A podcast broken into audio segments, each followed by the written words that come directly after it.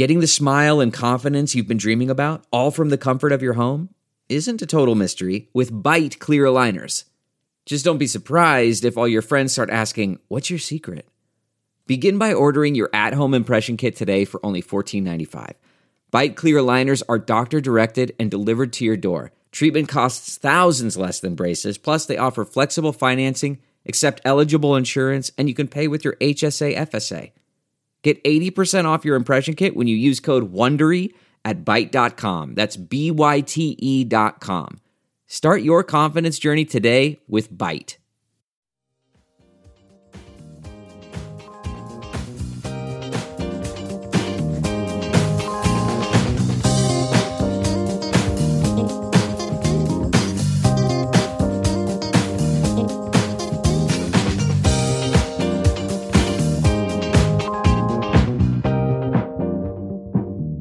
And now, the list of things that you can buy at the Chicago Reader store at chicagoreader.com. Things to wear like Chicago Reader hats, t shirts, bandanas, and face masks. Things for your daily life like the Chicago Reader camping mug, Chicago Reader tote bags, and a Chicago Reader reporter's notebook. Things for you to read like our Reader recipes, the Chicago Reader 420 Companion, our Chicago Reader Best of book series from journalists Maya Dukmasova, Mike Sula, Ben Joravsky, and Leor Galil, the Chicago Reader coloring book, and the Chicago Reader Stay Home Puzzle. Find the Chicago Reader store at chicagoreader.com and show your support for the nation's first free weekly newspaper since 1971.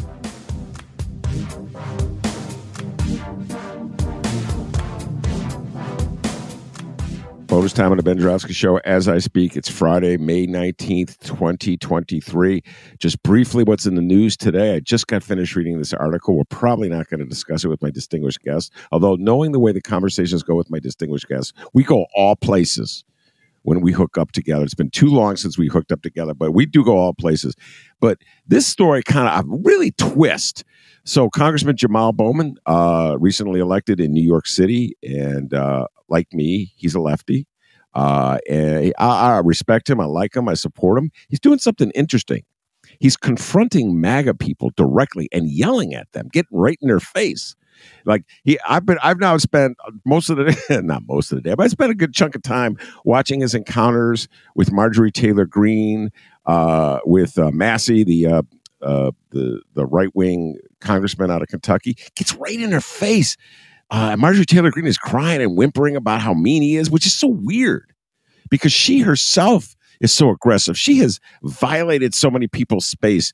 I remember her before she was elected congresswoman uh, chasing after the young activist out of Florida, the anti-gun activist from uh, Florida, as he was walking down the street in Washington. She was really harassing him. That's the thing about MAGA. You know, you do to them what they do to you, and they just crumble. It's like, oh, they reserve the right to be as rude as they want to be because their rights are so important. But if you come back at them, then they crumble and they go, You're mean, you're picking on me, you're nasty, I feel threatened. Very strange breed, MAGA. Haven't quite uh, figured them out. But Jamal Bowman, listen, I wouldn't do it. I'm a peace and love guy, stay away from confrontation. But it's very interesting. Jamal Bowman is taking a page from MAGA, giving to MAGA uh, what MAGA generally gives to people like Jamal Bowman. All right, without further ado, I'm going to ask my distinguished guest to introduce himself. We have a lot on our plate to discuss. Distinguished guest, introduce yourself. Hello, everybody. How you doing? My name is Sergio Vicente, and I host the Fight Podcast, along with a litany of other things that I do. Yes, uh, dear friend of the show, uh, you the longtime listeners go, oh, I remember him back when days when you had a studio before COVID coming in. Yeah, uh, with DeFranz Smart a couple times. DeFranz still a dear friend of the show. Comes on. We'll be talking basketball with her. Uh, and Sergio's uh, podcast is excellent. The man knows boxing inside and out. Uh, UFC, he knows ultimate fighting. Could you please stop calling it the ultimate fight? The sport is called mixed martial arts. I, have corrected you yes, with this he before. Always, and he always corrects me. Come on. yeah, you have. That, that that's it, like what I'm doing is giving the, the, brand name to a generic name. You're absolutely correct, and I sit corrected.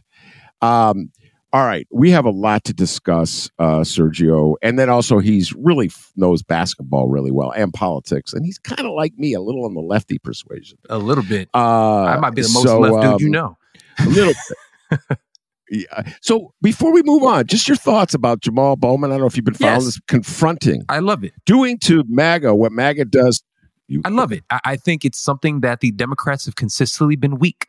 They have consistently been weak and have allowed the Republicans, not just MAGA, they've allowed the the Republicans for decades to just bully them and talk to them and do everything. And then the moment that something comes back there, oh, I do declare, oh, they're clutching pearls and everything. like that's what ends up happening with them.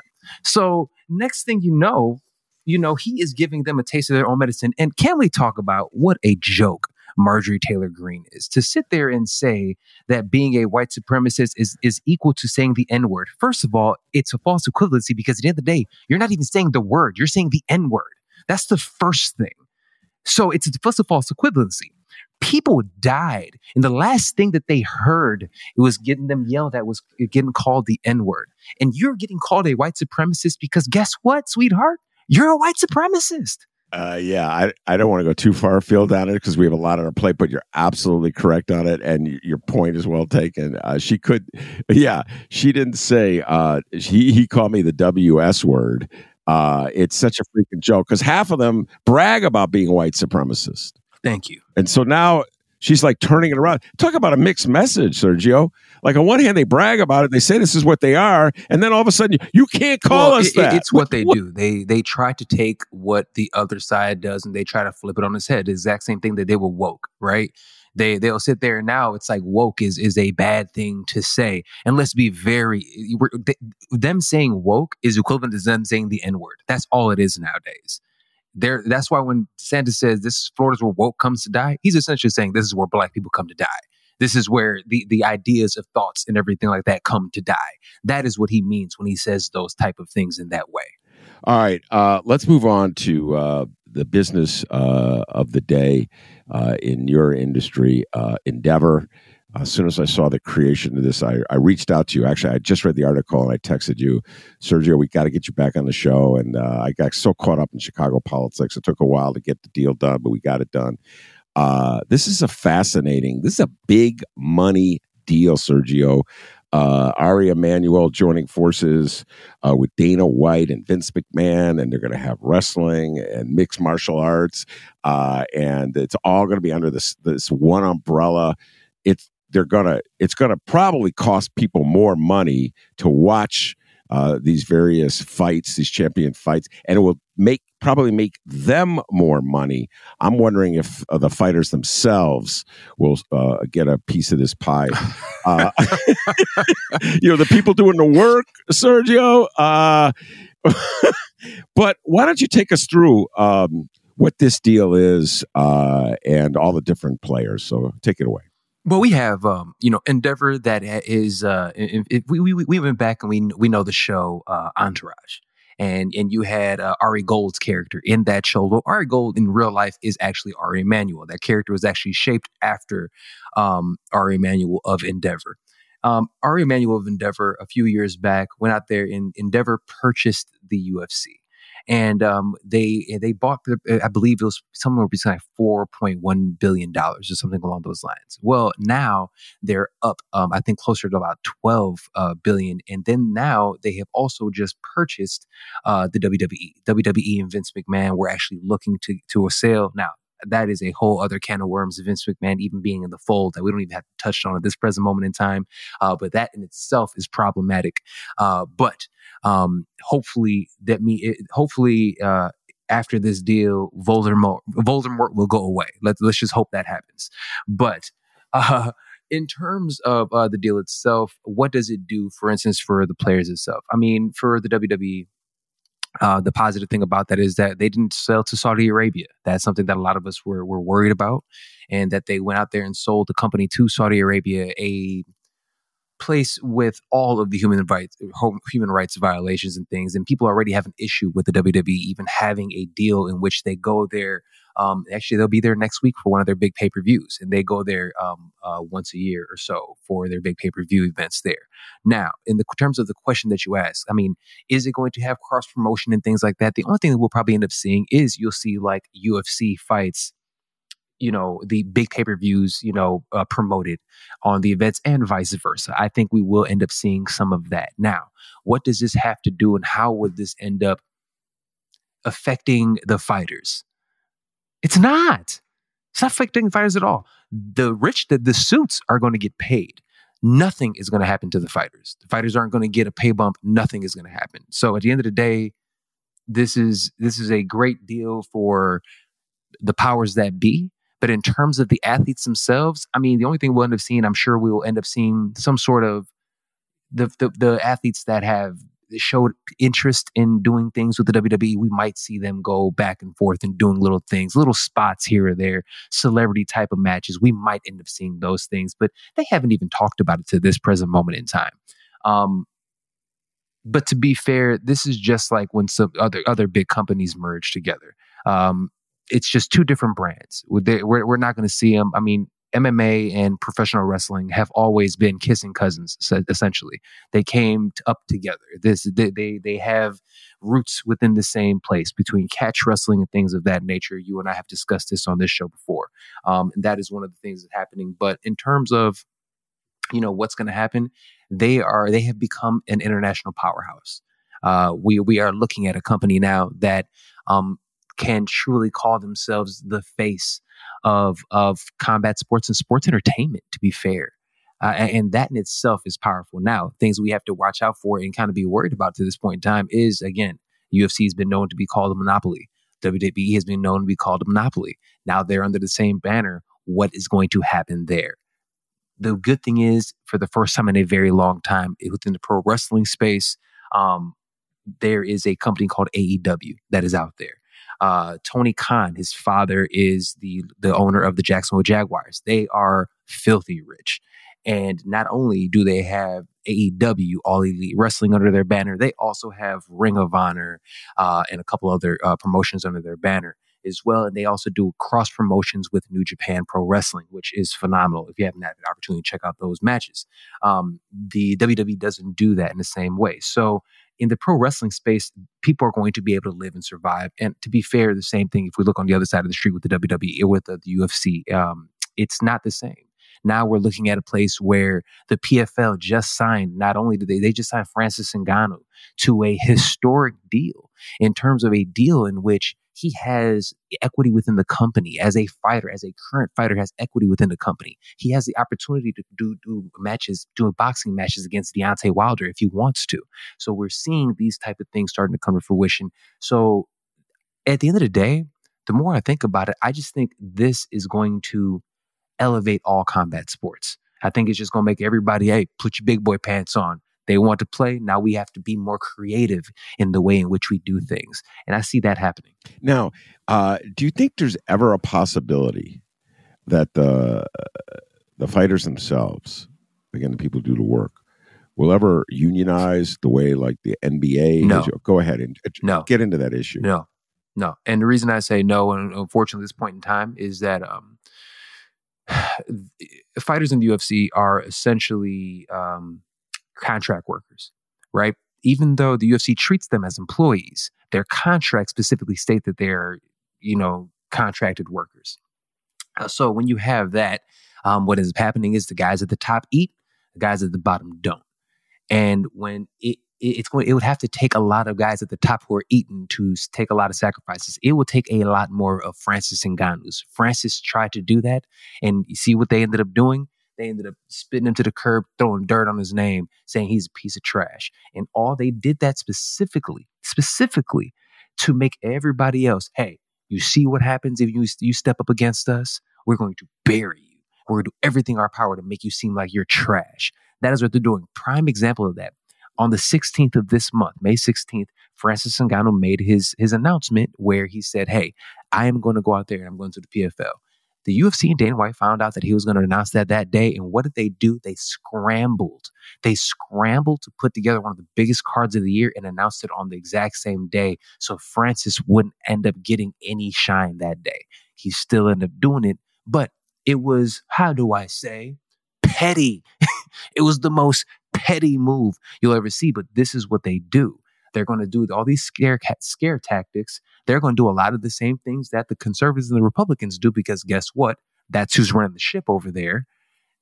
You know what I'm saying? And because of that, this is what we're going to get. We're not going to get. They're going to scare, they're going to fear monger, they're going to do everything in their power in order that the people, the fighters, don't band together and say, we deserve more than we are getting.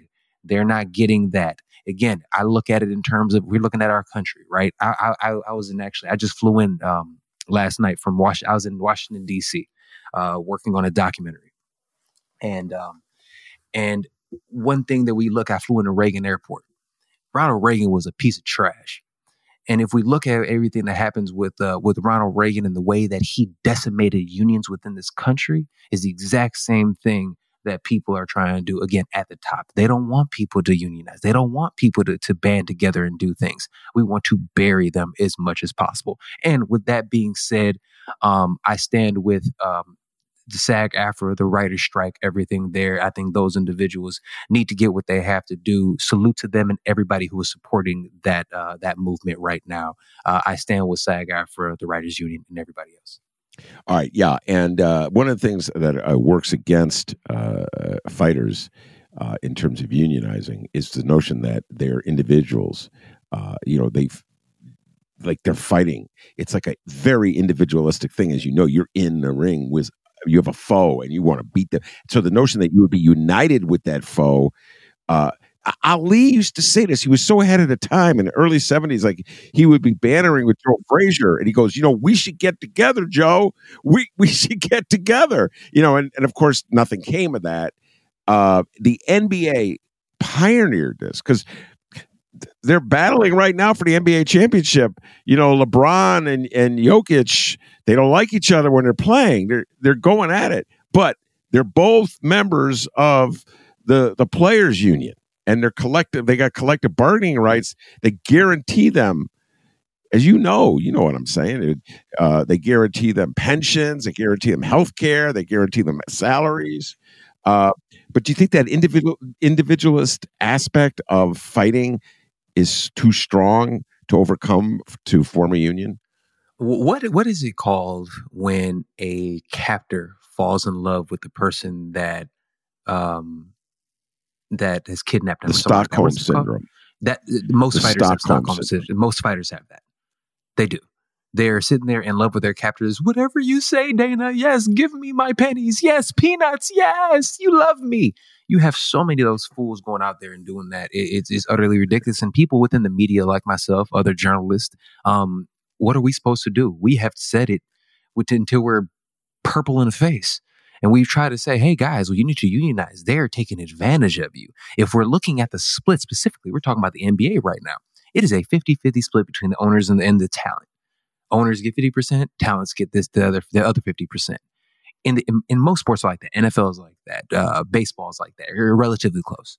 Um, MMA is, I believe, it is 78 or I'm sorry, 82 to 12 or something like that. I don't know, something, something along those lines. It, it's uh, the UFC has about 80 percent of of the the they, they get that the the athletes only get about 12 or about 18 or 16 percent. I think it is. Uh, well, you know, as long as you have that feeling for uh, talent, you're going to get screwed. There's no doubt about it. Uh, talk a little bit about some of the, the players you've alluded to that uh, are at the heart of this deal. You already talked about Ari Emanuel, whose brother, by the way, Rahm Emanuel, mayor of the city of Chicago, was um, a terrible, a terrible mayor of Chicago. Yes. I, I will agree with you 100 percent of that. Uh, yes, I mean uh, we've had two bad mayors. We've had a few bad mayors in a row. I, am looking forward to this next gentleman. I, am I'm, I'm excited for Brandon. Brandon Johnson. Uh, all right, and I'm uh, excited for, for brother Johnson. Yeah. So uh, Dana White, you've uh, referred to him a couple times. Uh, talk a little bit about Dana White. I'm going to start off with this because um, if it was not for Dana White, MMA as a sport, not just the UFC as the organization, MMA as a sport would not be as popular as it is today. As of right now, mixed martial arts is the fastest growing sport in the world. Not just in the States, it's the fastest growing sport in the world. And that is huge part to do with Dana White. Dana White was going out there and fighting the good fight with lobbyists and different things like that for for years in order to get you know um, uh, MMA regulated around the world. uh, especially within this country. I mean, when it started off, when he started off, especially um, when the UFC kicked off in '93, then Fertitas ended up getting it in about 2003 or something like that. Bought it, I think, for something like three million dollars, and they ended up turning that three million dollar, uh, you know, uh, d- deficit where, and they ended up actually going in the hole something like $60 million after buying it for three and then going in the hole for 6 million. Then they turned it all the way around and now it's worth $12 billion, right? Um, as a businessman and what he has done, he is a pioneer and I, and, and I salute him for that. I do. And, and I'd be a fool to, to, to, to not say that. But Dana White has taken the sport as far, as far as he can. And I think the sport will be far better when he's gone at this point in time. He has treated the sport and specifically the UFC like it's a boys' club. It is his plaything. And the moment that he leaves, the organization will finally be able to flourish, in my opinion. Uh, he is also uh, unabashed supporter of Donald Trump. Uh, he is. Yes. Well, the way he he does that as well is because Donald Trump, um, in the early days of the UFC, he allowed the UFC to you know, do things in Atlantic City. He, there were a lot of big famous cards that were there. He was a big supporter of Dana and the UFC when he hit it when he started. So Dana being the um, how do I say this any better? Being the white male that he is, he said, "Hey, I'm here. Let's let's do white guy things." And and that, that's what he you know he is always going to be a fan of Donald Trump because he supported him in his time of need. And similarly, Vincent McMahon, uh, a friend of Donald Trump. Donald Trump's in the Wrestling Hall of Fame, uh, has participated in wrestling events down through the years. Uh, including that uh, haircut scheme that went, I forget how many years ago that was. Uh, and um, so, what is, uh, in your opinion, is the potential that in uh, this new endeavor could become essentially a tool for Republicans and for MAGA? Ah, I don't. Nah, how? You know what I mean? I mean, they're, they're sports. They're gonna it, because most of the talent is is is left leaning. So, especially in professional wrestling, the bulk of the talent is left left leaning. It, it wasn't always like that, but it is now. You know what I mean? And then, in, if you look at it in terms of MMA, it's it's it's about 60-40 left leaning so as the talent. So you, you're not going to be able to do any of that. I mean, at the end of the day, you'll have people go out there patting Andrew Tate on the back and saying nonsense. But at the other side, you have other people that are saying this is this isn't what we believe in. This isn't what we do. Um, we, are here for the sport. We love the sport, and, and, so I don't see it being a conduit uh, for MAGA in any way. Uh, yeah, I know that uh, Donald Trump embraces the culture. Uh, in, in some ways, yeah. it's sort of like NASCAR uh, has been embraced by MAGA or MAGA politicians as though everybody involved in NASCAR, everybody who enjoys racing, uh, is automatically a Republican. I can see why people think about that. Uh, and uh, in similar ways, uh, Republican politicians have embraced uh, wrestling and mixed martial arts. But your point's a good one. The actual, the talent, the fighters are them, are not themselves MAGA uh, they're being used yeah. and exploited. Not, not, not, not, even close. Yeah. Not, but they're not even being used and exploited by MAGA. I mean, you, I, you don't see MAGA stuff in there. You never hear any politics at all there. So to say that is just not true.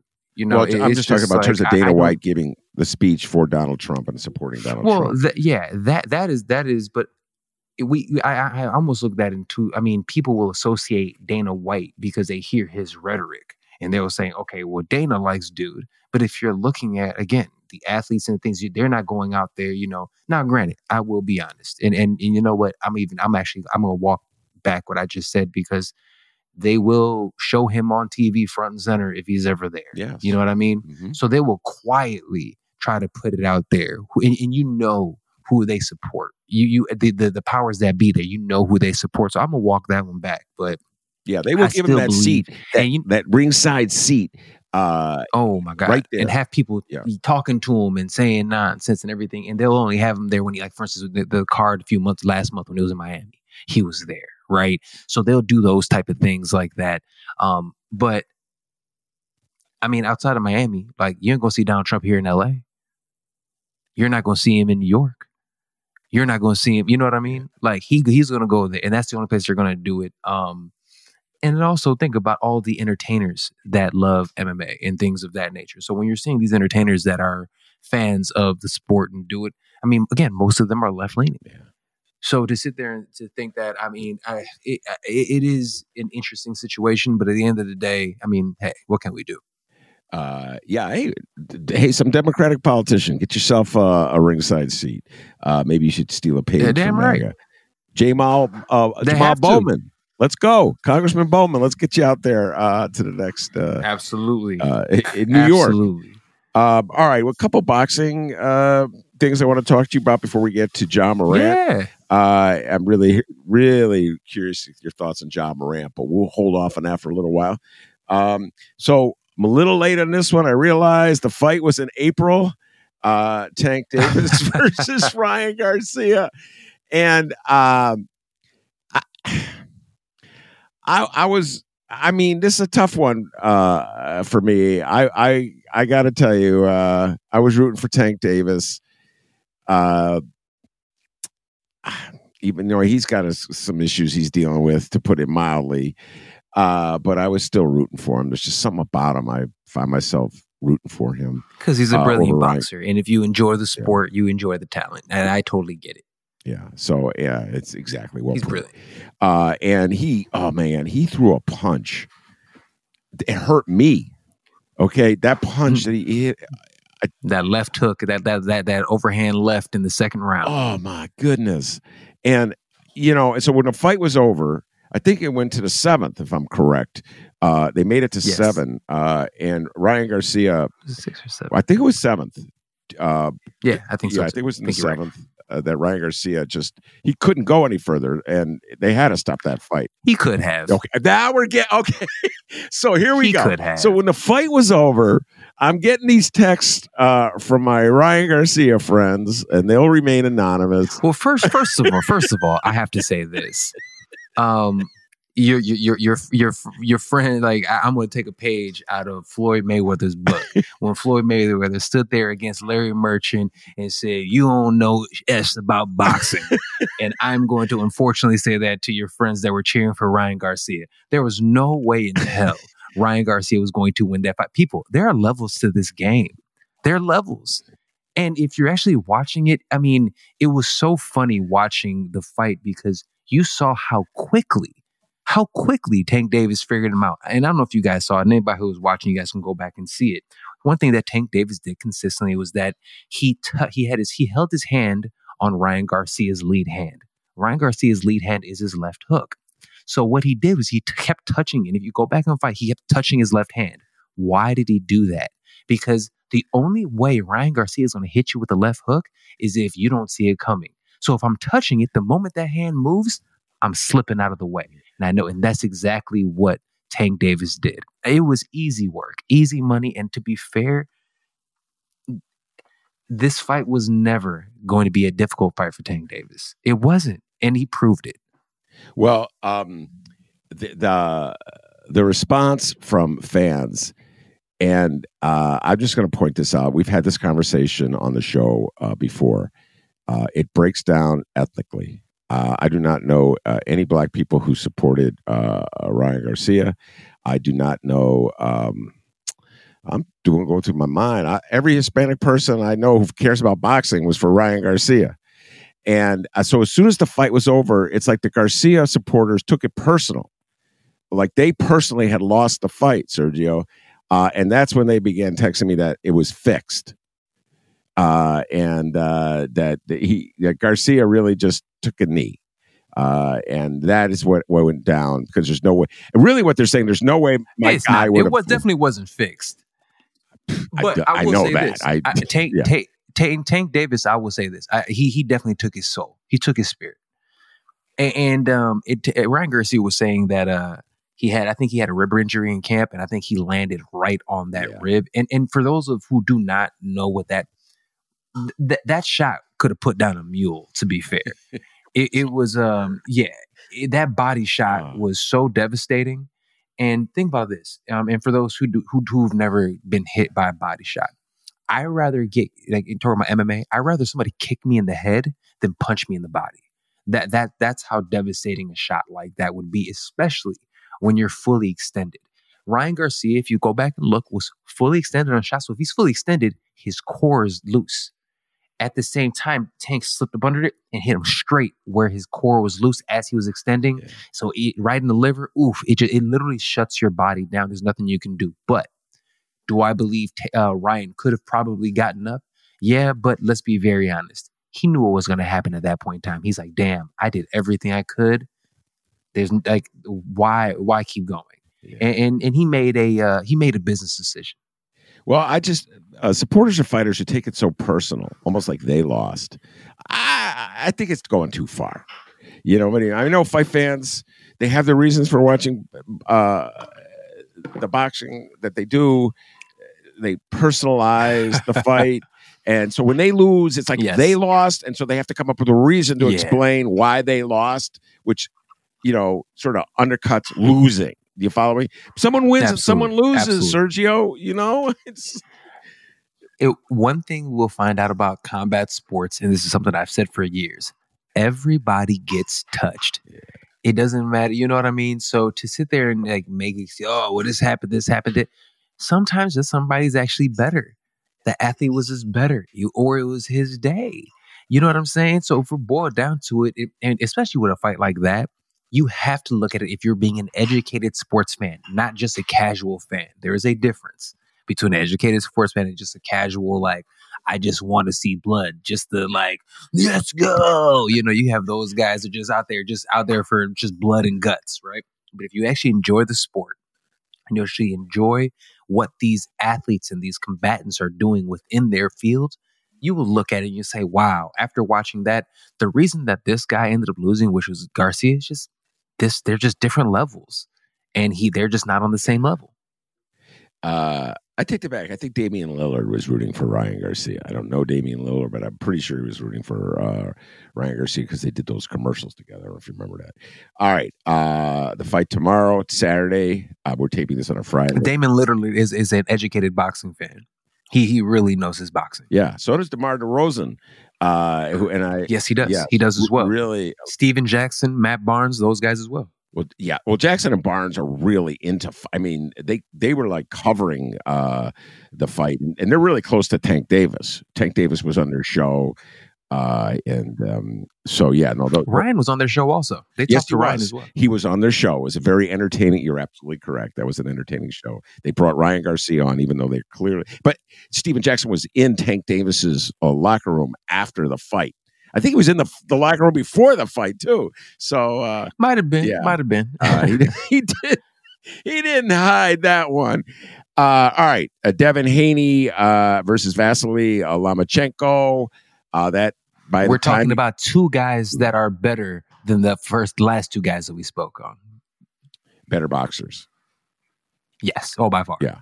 Uh, wow, better boxer than Tank Davis. Well, we're, we're we're talking about guys in the same weight class, and one of those guys is the undisputed champion. It's not Tank Davis. Yeah, okay, but I just great boxer. Anyway, why is this fight even happening in your humble because it's supposed to. This is a great fight. I mean, uh, Lomachenko's what 30, eh, 35? He's he's uh, yeah.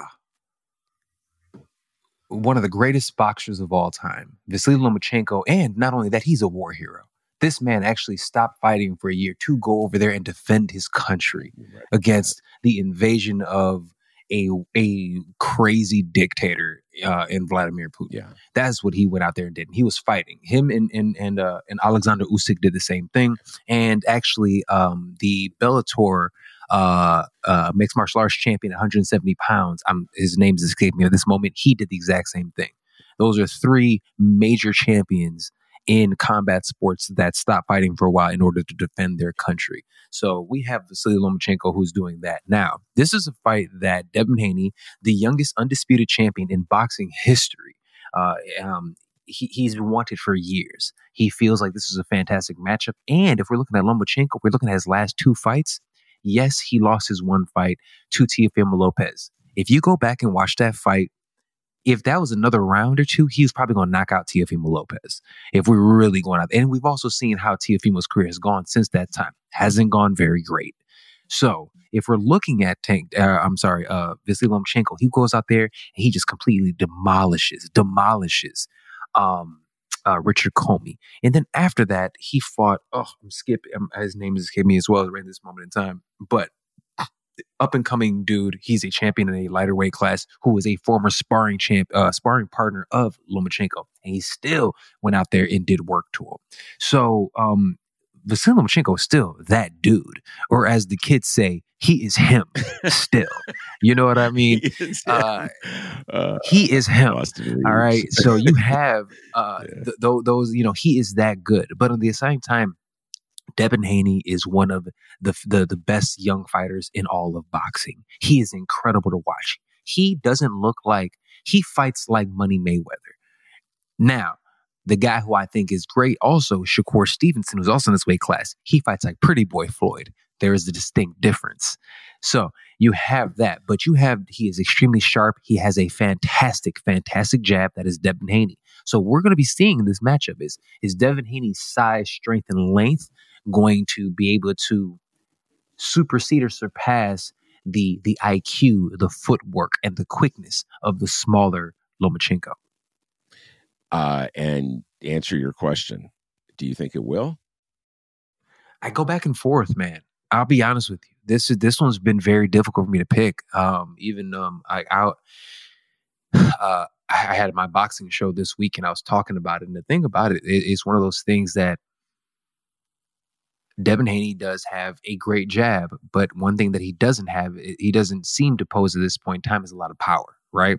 He's young, so that that power kind of goes up, you know, as you get older. So, will he be able to do enough to stop Lomachenko from coming downhill? But at the same time, Lomachenko's had some shoulder injuries, some hand injuries. He's also a much smaller guy. He, even though he's one of this weight class, he's fighting outside of his weight class.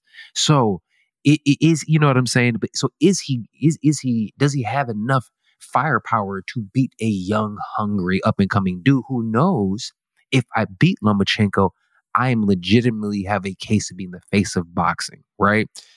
It. I go back and forth, but I unfortunately, with smaller weight classes, I lean towards the younger guys because it, in boxing, combat sports, you get old overnight. And the only weight classes in which you really progress after 35 years old is if you're the bigger weight classes. If you're like 185, 200 pounds and up, right? You, the guys still aren't as fast. You still have power. You know, you can still sustain you don't need as much of that quick twitch as them of the younger guys do, right? But in those smaller weight classes, you can't slow down because those guys are twitchy, they're fast, they're explosive. Now, can Lomachenko, does he still have that? Or again, Father Time is undefeated. It's one of those things that, I mean, did he get old overnight? His last two fights, it didn't look like it. But it's one of those questions, and that's what makes this sport so beautiful. We don't know. This is, in my opinion, a legitimate 50 50 fight. I lean towards the champion, the undisputed champion. This is somebody who should absolutely be in your pound for pound list. Devin Haney's that guy. He really is. He will be him if he wins this matchup this weekend. I, I- am leaning. I'm leaning towards I'm him. with you. I just uh, the fact that Lomachenko is fighting in a, a weight higher than his ideal, right there at age 35. That's that's that's He's not a big guy. yeah. That's that's asking a lot. All right, let's leave boxing and go to uh, basketball. Uh, Sergio knows basketball as well, uh, and uh, Ja Morant, fabulous. This is fabulously, fabulously talented uh, guard for the Memphis Grizzlies. A joy to watch on the court, uh, and uh, off the court. It's a different, little different story. Two times over the last, I want to say, Sergio, five months. Two or so. months. Two months. Not even- yeah. two months. You're right. Yeah. Uh, yeah. Uh, he has, in one case, broadcast on his own uh, Instagram, and the other case, his friend broadcast over Instagram uh, footage of him in a sort of a celebratory mood, brandishing a pistol, a gun. Uh, the first time he apologized, he said he was going to reflect, that it was the pressure of the game got to him. He's take time off, uh, do some serious analysis, and never let it happen again. And then two months later, it happens again. Uh, uh, I think he's been suspended from the Memphis Grizzlies, uh, but they haven't really figured out exactly what the uh, exact consequence will be. Uh, so, your just general thoughts about what is going on with uh, Ja Morant right now. Take it away. Um, it, it's unfortunate. It's unfortunate. I think um, his rookie year, actually, uh, coming into his rookie year, I was actually in studio with you, and he was the dude that I actually said I believe should have been the rookie of the year. Right? You know, he he he's that guy. And um, and honestly, I he has not disappointed me in terms of what he brings to the table on the court. He's an incredible talent, and I think we all know that. You know, he's one of the, if not the most exciting player currently in the NBA. Um, this is this is disappointing on many levels, and, and I've heard people saying that, oh well, you know, if it was a rapper, if it was guns aren't, you know, you know, aren't illegal and say that he's in, blah, blah, blah, blah, blah. Look, the issue is this. This is a you're getting paid. Uh, this multi-billion dollar company is paying you hundred million dollars to play and represent their brand. You have already been rep- reprimanded for doing this. You got suspended for doing this. We will give you a mulligan for doing it the first time. He's young. He was dumb. He was at a strip club. Whatever. Right? Nothing came of it. All the investigations came up negative. Fine. We moved on from it. But after the series season, you do it and you do it again. Ah, it, it, it just the thing I have to say to Ja Morant, and here's the thing. I know Ja Morant ain't listening to nobody because I believe that people within his circle probably keep him far away from what the talking heads and people like us are saying. But if he, if I was to listen, if he was to listen to, to someone like myself or us, Ja Morant needs to get a new circle of friends. He needs to get a circle of friends of people who actually care about him. Because right now, he's around a bunch of dudes that are trying to take advantage of him. And I don't think he understands that. If they cared about him, they would not be out here going live on anything. We to tell we as a friend, I'm going to tell him, "Hey man, put that that away. Don't do that." What do we you know what I'm saying? Like as a friend, those are the things that you're supposed to do to protect essentially all of your investments, right? You guys live good when you're with him. If you want to keep living good, take care of him. Make sure that he is protected. You know, so that is what you're supposed to do when you have a superstar and you have some. But he, unfortunately, and, and one thing that I, I've thought about as well is that, I mean, obviously, I'm from a different generation, right? I'm, I'm older than he is. And being 23 years old, and I, I don't like, he's a kid that has grown up. Like, I didn't grow up with cell phones, I didn't grow up with social media. So, you know, does he feel as if, you know, he's being rebellious and he feels as if this is how, you know, I'm showing you guys that I am, you know, from the street. There's pictures of me with a polo going to, you know, private schools and stuff, but I am hood. And, and, and I don't, you know, and because I'm in Memphis, which is, can be a rough place, you know, I want to let y'all know I got that thing on me at all times. So don't try nothing silly. But then I look at and I think of certain things, and I think of, for instance, the the situation with uh, his mother. That's the one that really highlights something to me. The situation with his mother at the store, at the and his mom. This he's already in the NBA. He's doing it. She doesn't like something that happened to her at at, at a at the at a mall, and she essentially called Ja to come over there and try to beat dude up. To me, that shows that she don't care about Ja Morant. That's what that shows me. And unfortunately, if that's what his mother is doing, he has a lot of issues. And that and, and, and it's unfortunate and it's sad. And I hope that somebody around him, you know, takes him by the ear and kind of, you know, s- sets him down. And I think that's also an issue that the NBA currently has in terms of the way that they've have essentially pushed out all the veterans in the NBA. The NBA used to be a grown man league. When I was growing up, the the bulk of the lineup were in their 30 they're in their 30s these are grown men playing basketball now most teams are in their early 20s and there's there's a there, there are no Udonis Haslems on the team there are no Matt Barnes or Stephen Jacksons on the team anymore that are sitting here grabbing these young guys. LeBron is literally the only guy like that. How many guys back in the day were like a LeBron, 38 years old?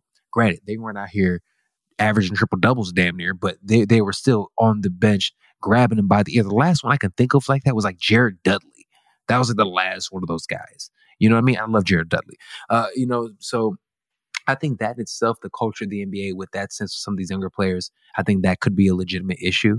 Um, how young the league is right now. And being that these guys are so young. Like, for instance, you're hearing these young bench players, guys who don't get any playing time on shitty teams, excuse my French, talking about the guys who play on like San Antonio, trying to talk trash about like LeBron. Like, are you kidding? Like, there's like, what, what, what, you, like, how are you guys? You guys don't have enough clout to talk, to, to say anything. I don't even want to hear your voice, much less anything else. If I don't see you play, like, why are you talking? Get your stuff together so that you could actually be good on this court. Until you're actually getting buckets, I don't want to hear anything you have to say. I hate to say it like that, but it's reality. No, it's true. Dillon Brooks from uh, Memphis talking trash about LeBron. That's another one. Yeah. scrub. The dude is a scrub. He, he's going to be playing with the Shanghai Knights next year. Yeah. Uh, well, I'm happy to say that my beloved Bulls uh, have DeMar DeRozan, uh, who's about 31 or 32, and um, you know he every uh, summer he he takes the rookies. They come work out with him. Dalen Terry, uh, he's really watched out for him, and you know the Bulls uh, are not world champions to put it mildly, um, but I do believe that on, that, on this one front uh, DeMar DeRozan just is a very positive influence, just how you you, you should behave and you go through life. Uh, it, I mean, the, look at the teams that have older players like that: the Lakers, the Heat. Those are two different organizations, and and they consistently, no matter if they have trash people on their team or not, they keep showing up and keep winning. Yeah, Udonis Haslem's no joke. He's he's 42 years No old. joke. Plays for Miami Heat, Yeah. and he and he really No, he uh, retired. This was his last year. Yeah. year. They, but he's I, he's still like if they win a ring, if they win it this year and they're in the uh, conference final, oh, he gets a ring he gets for a ring. sure. Yeah. Uh, Yeah. What do you think the NBA should- win? But yeah, well, we'll get into that. Uh, they're not going to win. Uh, They're not gonna win. uh, what do you think? champs the NBA, coming out the West. People, I'm sorry. Uh, man, Jokic. I wow that. Whatever. Let me. I don't know if they're going to win the series. All right, wait, hold on. First things first. Let me go go back to uh, finish up with you. In your, if you were the NBA commissioner, uh, what would you do regarding uh, Ja Morant? Oh, I, I hate to say this, um, only because he has been reprimanded and suspended before, and then right away did it again. He, he give him like half a season, suspend for like half a season. This isn't a joke to me. And if you do it again, you're out. You got two. This is your second strike.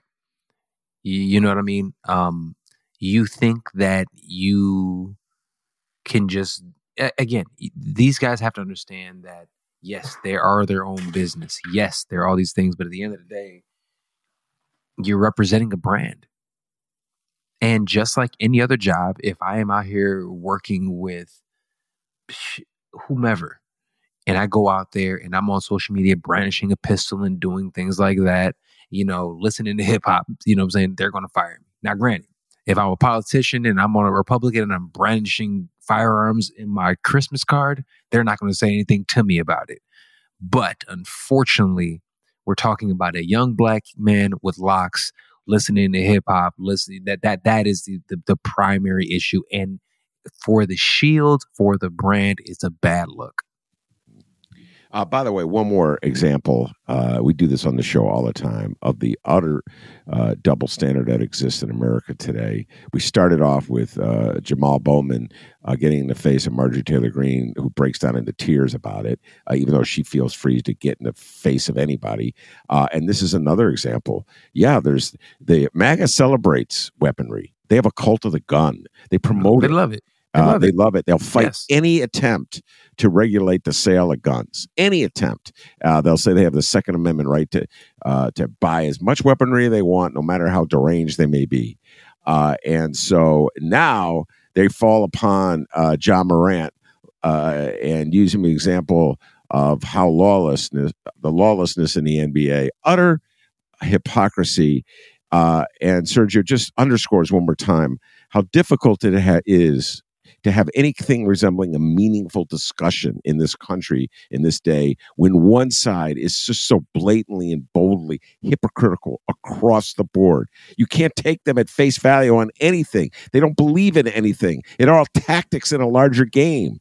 Uh, but yeah, when you went on that riff, that was beautiful because you're right. Paul Gosar, the, the congressman from Arizona, with his his cards, greeting cards with the weaponry. p- putting out weapons uh, in commercials. having his children, young children under 10 years Yeah. old, holding firearms, which is utterly ridiculous for him to go out there and do that. But they do it to prove a point. And one thing about not just MAGA, because it is the entire Republican Party at this point in time has adopted that ideology of we're just going to, no matter what it it's almost like we live in different universes. Okay, I just want to say I'm this. sorry, please. I use MAGA and Republicans interchangeably because I can't see a difference. MAGA controls the Republican Party. There is none. They don't Yeah, have the you're right. There's Absolutely not a right. Republican in this country that the guts to stand up to MAGA. Uh, the few that did Absolutely. were kicked out of the party. So really, you're all Yep. MAGA Republicans.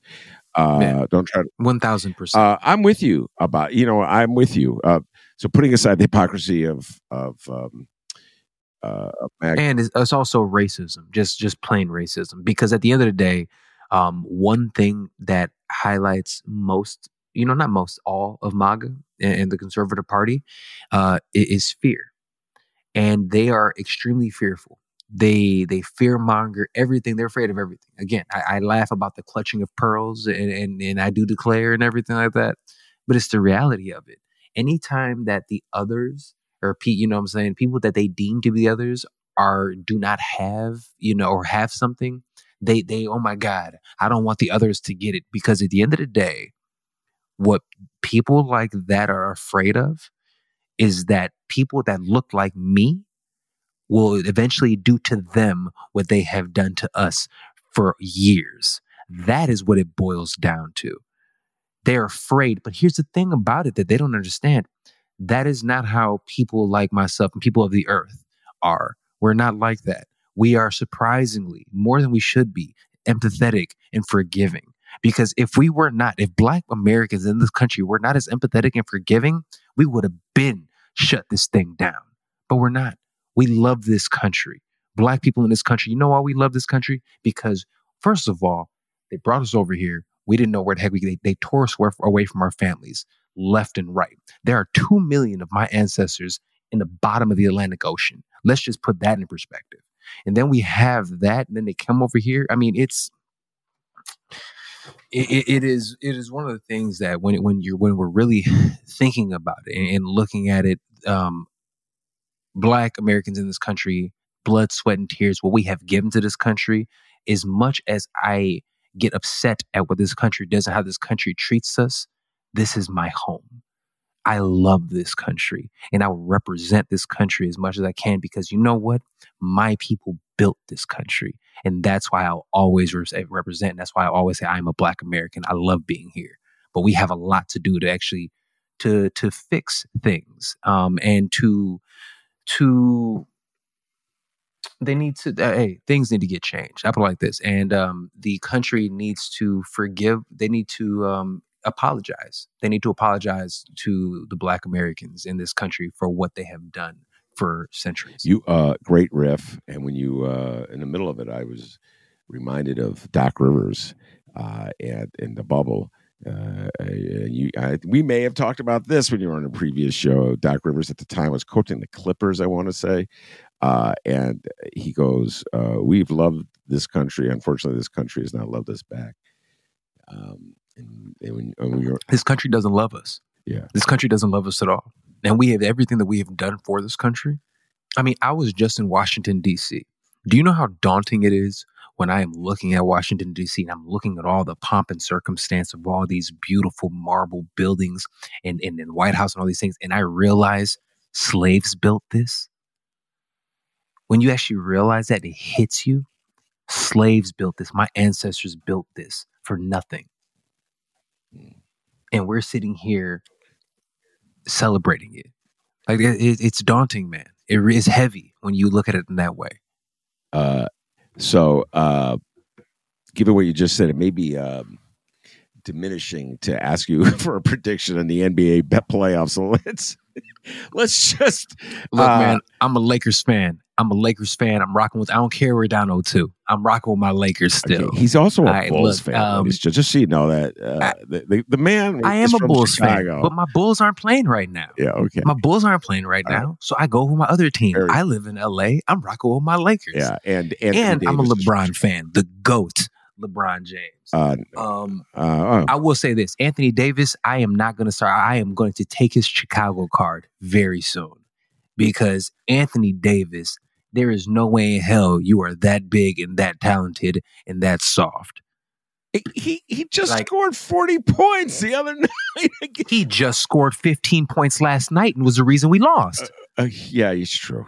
Uh, well, no, LeBron. Wait a minute. Hold on. No, let- I'm going to LeBron had it. Yeah, okay. LeBron no, no, no, no, no. LeBron had a layup LeBron. and took He, he so many okay. ill-advised. Yeah, but but guess what? But but you know what he also had? He also almost had a triple double. He also had 25 points, nine rebounds, and 10 assists. I'm just saying it's a team. Game. If we're I looking at- it on one guy, and uh, uh, I'm not blaming it on one guy either, but if but there's no reason somebody as talented as him should be scoring anything less than 20 points. fair enough. So if I'm looking at somebody like Anthony Davis who doesn't have 20, if he is not averaging, if he is not out there like Shaq and getting 20 and 15 each game, 25 and 15 each game, which we have seen that he can and he's consistently done, I don't understand why he goes one game on, one game off, one game on, one game off. That's not being a champion. Well, that's so if he consistently does that, I'm going to stay on. all right. Well, that's but you know what? That the that's the reality. The reality of most players in the league is is it's like Well, day you're on, not one great. day off. I mean, look at uh, Tatum. no, Jayson Tatum don't. of Boston Celtics. That last game, he disappeared in the fourth, absolutely vanished in that first game against Miami. Hello, where are you? Invisible. And it just, the great, great, great That's ones true. are there every day. Michael Jeffrey Jordan, every day. Uh, Kobe Bryant. LeBron James. yeah, LeBron James. I'll Yes. put him on that list. He's one of my Yes. top 10 of all time. Yes. Uh, but then, the- How is he not at least number two? of all time, of all, Yes. you can't. How is he not? See, you're young. You don't know. You don't know about Wilt Chamberlain. You don't know about Bill Russell. You don't know about Kareem Abdul-Jabbar. Whoa, whoa, whoa, whoa, whoa, whoa! First, first of all, Big Dipper, wait, wait, was- put put some put some respect on my name, okay? I I love the sport so much that I actually go back and I watch. Okay, I'm a historian of the game, and I know how good some of those other players are. I also know that Wilt Chamberlain then was playing against bus drivers and dudes that were half his size. so okay, not- so you know what? I am not. yes, it is. litigate. Yes, I'm it is. Uh, And- I'm going to ask I'm next say show. this. We're Sergio, talking about the ask your dad to all-time leading scorer. We'll out. We'll outnumber you, there, He old guy. know basketball. What, what are you gonna ask him for? What he what's he know? Uh, you hear that? You hear that? What's he know? Come on. Uh, all right. So let's get a prediction from you before we close with reparations conversation. Uh, Yes. who will emerge from the conference uh, finals to play for the championship? Oh man. I, to be fair, I'm I, I still I'm I'm I'm I'm leaning Lakers, but um, you know, Denver looks every bit of the number one team in the NBA. They look fantastic. Not not just Jokic. Every all those guys are playing on all cylinders. Uh, and and that. But the thing about it is, it's interesting seeing the Lakers. That's when they're they're just so close. You know what I mean? To come back from down. That's why I still think there's a real opportunity for them to win this series. Um, and it's something like 40 and 4 or 4 wins and 40 losses for teams that are down 0-2. Two of those wins are via LeBron James teams. Just keep that in mind. So I, if anybody's going to be able to do it, I'm leaning LeBron uh, um, on the um, in the East. Look, the Celtics should win. The Celtics should absolutely beat Miami. Miami doesn't have Tyler Herro. Miami doesn't have Victor Oladipo. They should absolutely win. Um, but damn, Jimmy buckets. I'm still sick to my stomach that the Bulls gave him. Yeah, Oh my man. god, it, it, it, it like. Could you imagine Jimmy with that team? Oh, we'd be different. We'd be different animals. But um, if I'm looking at it right now, um, I'm going to say uh, we're going to get Lakers Celtics. That's what I'm Wow, saying. that's a, that's that's. I would love that. I mean, that just brings back memories of the '80s. I hated both of those teams, just for the record. I'm a Bulls fan, uh, but uh, but it would be it, it- just seeing the uniforms out there would just be great throwback to the '80s. My favorite era. Uh, I am going to make the following prediction. I I Hey, want the and the 2000s. Yes, it's true. Oh my God! Oh, I, my friends, I, all my friends were Kobe fans, and I I love Kevin Garnett, Rajon Rondo's one of my favorite players of all time. I love Doc Rivers. I was rooting for the Celtics, uh, and all my friends. I see you, Norm, out there. Uh, I'm I I much as I want a, a, AD uh, and LeBron to prevail. I'm really rooting for AD. I feel, I just think Denver's too good. I think Denver will win. And as much as I love Jimmy I'm not mad at that pick. Uh, I think I actually think the Celtics. They're they're such a weird team, Sergio. They they They are they're They so are. flaky, you know. They, inconsistent were- as ever, aren't they? yeah, like they did the same thing in the semis this year that they did last year. The same exact stuff. They lose at home, then they they're down three two. They win on the road. They go. So I'm gonna I'm gonna pick the Celtics uh, to be in the finals, and we'll we'll worry about who's the champion in another show. All right. Uh, we should probably do a whole show on this, but we're just going to close with the tease for a show to come. Absolutely. Uh, you're working on a Okay. documentary uh, uh, about Yes, reparations in the United States of America. Go ahead. Yes. Yes. Yeah. Um, so I, I am um uh, working on a, uh, a a doc on reparations funded by the state of California, and we are um, the director and producer uh, D. Chanson Berry. Uh, he he did the Brown Girls, uh, Dark Girls. I'm sorry for Dark Girls documentary um, that got you know many awards and things of that nature, which is really fantastic. It's like on the OWN network uh, right now, but uh, it, it, um, we are going around um, interviewing everything from politicians, uh, educators, family members of, eh, about um, what their beliefs um, of reparations in this country and what they should actually be. Um, we, uh, we will actually be interviewing uh, Gavin Newsom, uh, Governor Gavin Newsom, as well. Um, as well as Mayor Keisha Bottoms, and we're trying to get Maxine Waters um, uh, um, on the uh, on the docket as well. So we're working on it, but it's going to be a three part series. Um, we will present the trailer to it um, to the state capitol of California um, at the end of next month, and then we'll be working on the next uh, two chapters uh, of the docu series.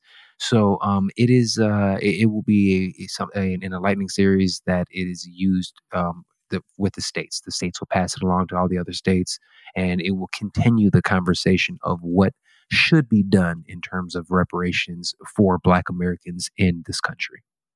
Well, we'll um, when you get that uh, the first segment finished, let's bring you back and talk about it. Uh, and um, and then by the way, there's a mini movement. I know you noticed in L.A.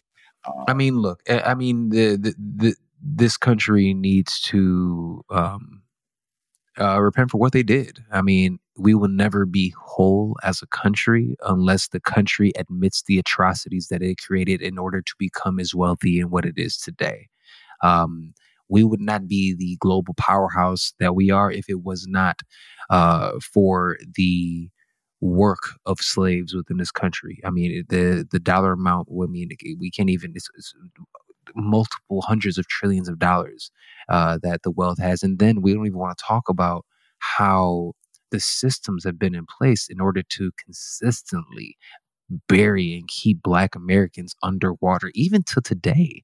I mean, look at what Florida's doing, banning books by black authors, trying to erase the history and about this country, trying to hide the history from essentially these these pearl clutching, you know, individuals that don't want to admit what happened, what their ancestors did, and what they are still benefiting from even today.